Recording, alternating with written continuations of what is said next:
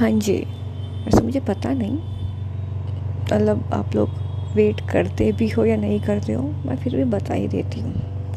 कल इसलिए मैंने कुछ नहीं किया था, कल मैं बहुत बिज़ी थी यार। सुबह उठी, थोड़ा घर का काम किया, फिर ऑब्वियसली मंथली प्रॉब्लम हमारे जम्स मैं डाउन होने वाली थी तो उसकी वजह से गंदा वाला अपडोमल अपडोमिनल पेन था स्टमक एक था। फिर नहा के, खा के मार्केट गई। सैटरडे को, भैया, भाभी नेफ्यू आ रहा है मेरा। तो इसलिए उसके कपड़े टॉयज़ वगैरह लेने थे। वहाँ बहुत टाइम लग गया। स्कूटी ठीक करवानी थी। उसका स्पीडोमीटर चला गया था। मतलब ख़राब हो गया था।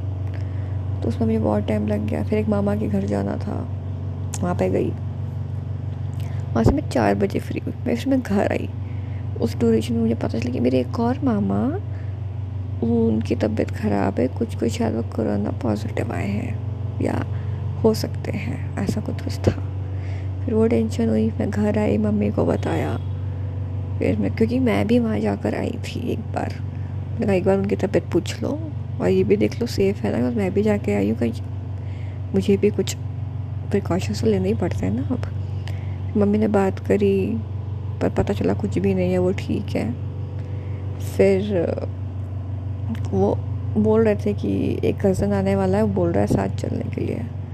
मैंने कहा भी आ जाओ साथ में, उसमें क्या दिक्कत है? फिर शाम को मामा आ गए। यही सब था। और रात को मैं सो गई खा के। बहुत थक गई थी। बस इसलिए नहीं आया।